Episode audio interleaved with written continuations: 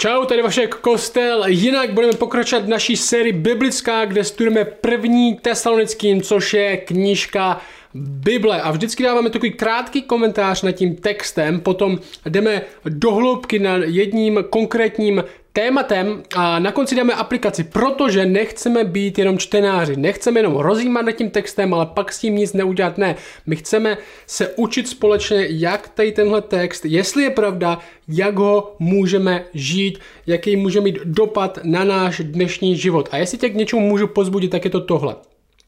Podívej se na tohle video, klidně s dalším člověkem. Někomu ho pošli, řekni, podívej se na to se mnou a mluv s ním o tom, o čem tady spolu mluvíme. Pomožte si navzájem společně přemýšlet nad otázkama, eh, který si na konci dáváme. Tohle video je pro mě velmi dobrý do skupinek, nebo nějakých takových užších společenství, kde ho můžeme studovat společně. Tak jdem na to.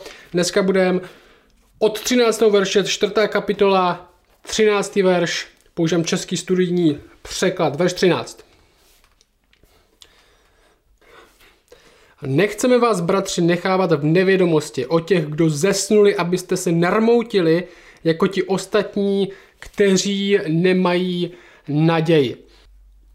Tahle církev, které Pavel píše v Tesalonice, tahle malá církev je na tom hodně dobře. My jsme se o té první kapitoly dozvěděli, jak je Pavel chválí, jak pevná jejich víra. To však ale neznamená, že mají úplně na všechno odpovědi, že všechno ví, že všemu rozumí.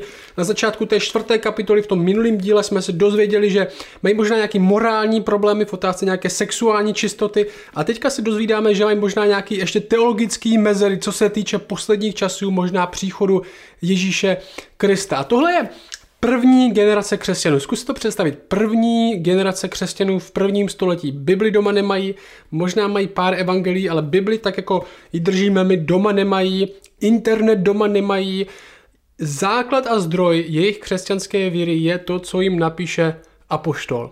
A dost pravděpodobně tahle raná církev žije v očekávání, že Ježíš Kristus přijde ještě za jejich života. Tak jako to očekává každá generace od té uh, doby. A co se začalo dít v Tesalonice, kde oni očekávají, že už jsme si mysleli, že Ježíš přijde, kde je jeho království, mysleli jsme si, že už tady nastane. A co se začalo dít? Jejich příbuzní začali umírat. Jejich příbuzní začali umírat a oni se možná říkali, tak kdo bude zachráněn? Budou to jenom ti, co se dočkají návratu Ježíše? Co bude s těma, co zemřeli, zatímco očekávali, že Ježíš přijde? Co bude s nima? A právě na tohle jim Pavel píše, můžeš se podívat do toho textu, on jim říká, nechceme bratři vás nechávat v nevědomosti. My víme, že o tomhle ještě moc nevíte, že tohle nemáte moc nastudovaný, tohle vám ještě ne, nikdo neřekl. O čem?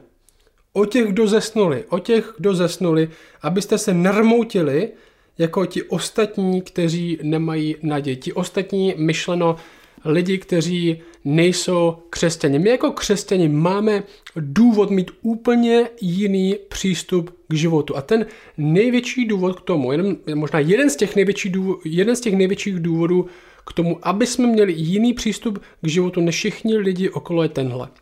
Naděje.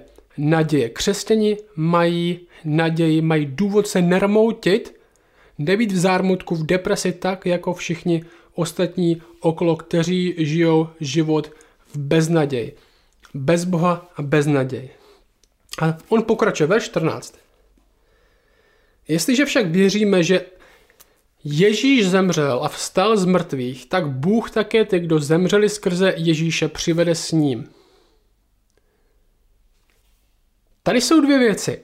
Protože víme, co už Bůh udělal v minulosti, tak víme, co udělá v budoucnosti. Křesťanství není jenom naděje. Možná, kdyby Bůh něco udělal možná doufáme, že Bůh něco udělá. Ne, křesťanství je přesvědčení, že Bůh už nějak v minulosti jednal a stejně tak bude jednat v budoucnosti. Jestli Kristus vstal, vstanu i já. Jestli Kristus vstal, vstanu i já. Tohle je jedna z nejzákladnějších věcí, které jako křesťani věříme. Smrt nemá poslední slovo. Smrt nebude mít poslední slovo nad těmi, kdo jsou v Kristu Ježíši. A nevíme to jenom nějakou náboženskou nebo filozofickou spekulací, jenom protože máme naději, co kdyby, nebo co by možná Bůh udělal. Ne, my to víme, protože Bůh už udělal, protože Ježíš Kristus už vstál. Koukni na ten text. Jestliže však věříme, že Ježíš zemřel a vstál z mrtvých. Jestliže věříme, že už se něco stalo, tak taky máme důvod k tomu, abychom věřili, že se něco stane. Také Bůh ty, kdo zemřeli skrze Ježíše, přivede s ním. Jeho vzkříšení, Ježíšovo vzkříšení je základ, základ naší naděje pro naše vlastní vzkříšení, protože ten, co porazil smrt, ten, co porazil smrt, nám řekl, že u něj je život i pro nás všechny ostatní. A ti, kdo umírají, všimně se ten text říká znovu, skrze Ježíše. To znamená skrze Ježíše, v Ježíš, to znamená, že ani ve smrti od něj nejsme oddělení, ale jsme v něm. Pojďme na verš 15. Neboť toto vám říkáme slovem pánovým, my živí, kteří jsme tu ponecháni do příchodu pána, jistě nepřijdeme ty, kteří zesnuli. Protože za zvuku přikazujícího zvolání, hlasu archanděla a boží polnice sám pán se stoupí z nebe a mrtví v Kristu vstanou nejdříve. Všichni, jak živí, tak mrtví, čekáme na vzkříšení těla křesťanská naděje není jenom nějaká duchovní, nebo je to jenom o tom, že můžeme poletovat v nějakým beztělesným, nefyzickým, duchovním tělu někde v nebi, budeme hrát na harfu jako další andílci. Křesťanská naděje je a vždycky byla fyzická naděje. Naše tělo bude vzkříšeno, bude proměněno do nějaké míry, nebude úplně stejný, jako máme teď, ale bude vzkříšeno, my budeme fyzicky žít. Naše tělo bude vzkříšeno, proměněno a do, a do nějaké míry to pořád bude fyzické tělo a na to čekáme. Naše naděje je fyzická, naše naděje jako křesťanů je vzkříšení. Není nějaký nebe někde tam vzadu, nahoře možná, ne, je fyzická naděje, kde bude nový nebe a nová země spojený dohromady a my budeme žít ve vzkříšeném těle. Naše naděje je fyzická. Verš 17. Potom my živí, kteří tu budeme ponecháni, budeme spolu s nimi uchváceni v oblacích do vzduchu k setkání s pánem. A tak už navždy budeme s pánem, proto se těmito slovy navzájem pozbuzujte. A tohle je hodně zajímavý text. A já si myslím, že se rovnou můžeme pustit do hloubky, do hlubšího výkladu a dát si do hloubky tady tuhle poslední část.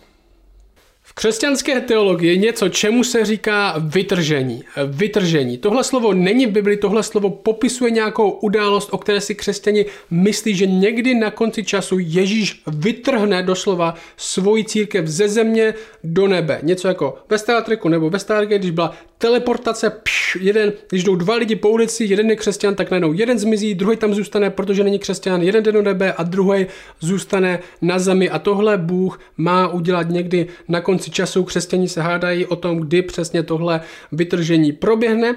A jeden z hlavních textů, který se na to používá, je právě tenhle text, kde jsme uchváceni do nebe, do oblak na setkání s pánem a lidi říkají, vidíš tady, Ježíš bere lidi ze země, teleportuje do nebe, aby byli s ním a pak teprve někdy potom přijde znovu na zem. Ale já na to úplně nemám stejný názor. Já jsem dostal pár e-mailů s otázkou, co si myslím o vytržení, tak tady to je.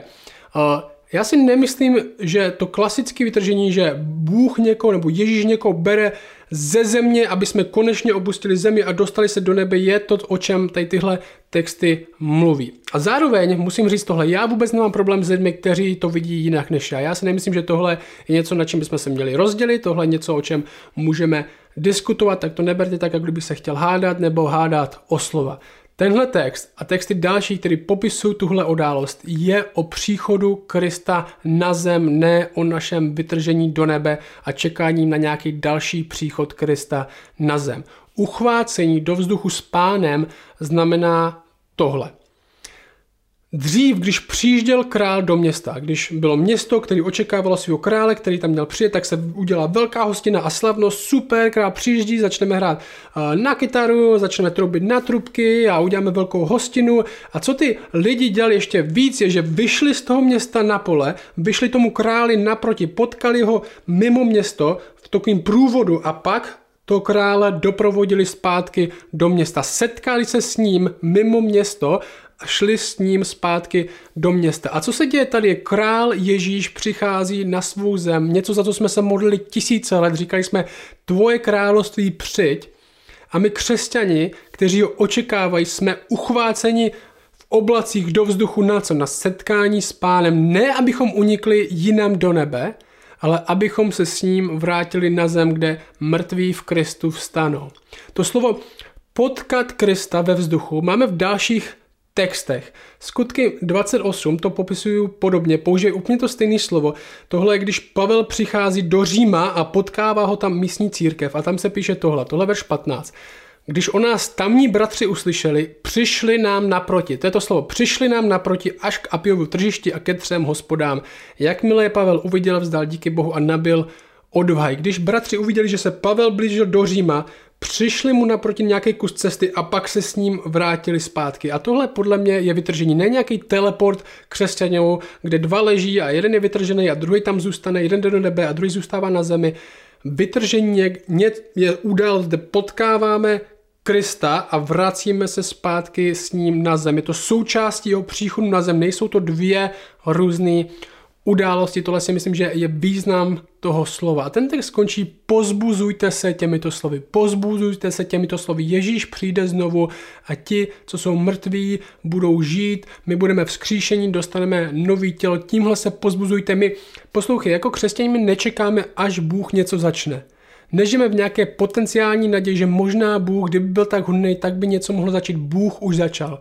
V Kristu Ježíši Bůh už začal projekt, kde buduje svoje království. V něm vidíme střípek toho, jak to bude vypadat, kde vzkřísí jak duchovně, tak fyzicky. To je naše naděje. A my se pozbuzujeme tady těmhle slova navzájem. A já vím, že v naší církvi tohle, tohle začíná být vzdálenější a vzdálenější, že naše pozbuzování je spíš o tom neboj se, zítra to bude v práci lepší, neboj se, tvoje rodina, tam se to zahojí a je pro nás těžší a těžší se pozbuzovat něčím, co pro nás možná se zdá tak vzdálený. Ale pro první církev tohle bylo možná to nejdůležitější. Ježíš přijde. Mrtví budou žít. A s tím souvisí ta dnešní aplikace, tak pojďme rovnou na to. První ten bod je povzbuzujte se těmito slovy. Pozbuzujte se těmito slovy. Jak můžu někoho pozbudit těmito slovy? Nejenom zítra to bude lepší, nebo neboj se, v rodině to bude lepší, ale jak skutečně můžu někoho pozbudit věčnou naději. Věčnou naději. Zkus o tom přemýšlet. Skutečně o tom přemýšlet. Jestli možná vůči tobě, nebo ty sám, jestli to necítíš, že to je moc vzdálený koncept pro tebe. Zkus tom přemýšlet. Je pro mě vzkříšení, je pro mě život po smrti, je život po tom, co Ježíš přijde znovu. Je to pro mě vzdálený koncept, nebo o tom dokážu přemýšlet. Možná o tom bych o tom měl přemýšlet víc. A dokážu tímhle sám já někoho pozbudit. Ten text mi říká, že to mám dělat. Druhá věc. Přemýšlím o tom, co udělá Bůh s touto zemí a s mým životem a se mnou mimo tenhle život. Mimo tenhle život přemýšlím o tom. Nebo je moje křesťanství celý jenom o tom, co dokážu a co já udělám tady, tady tenhle život.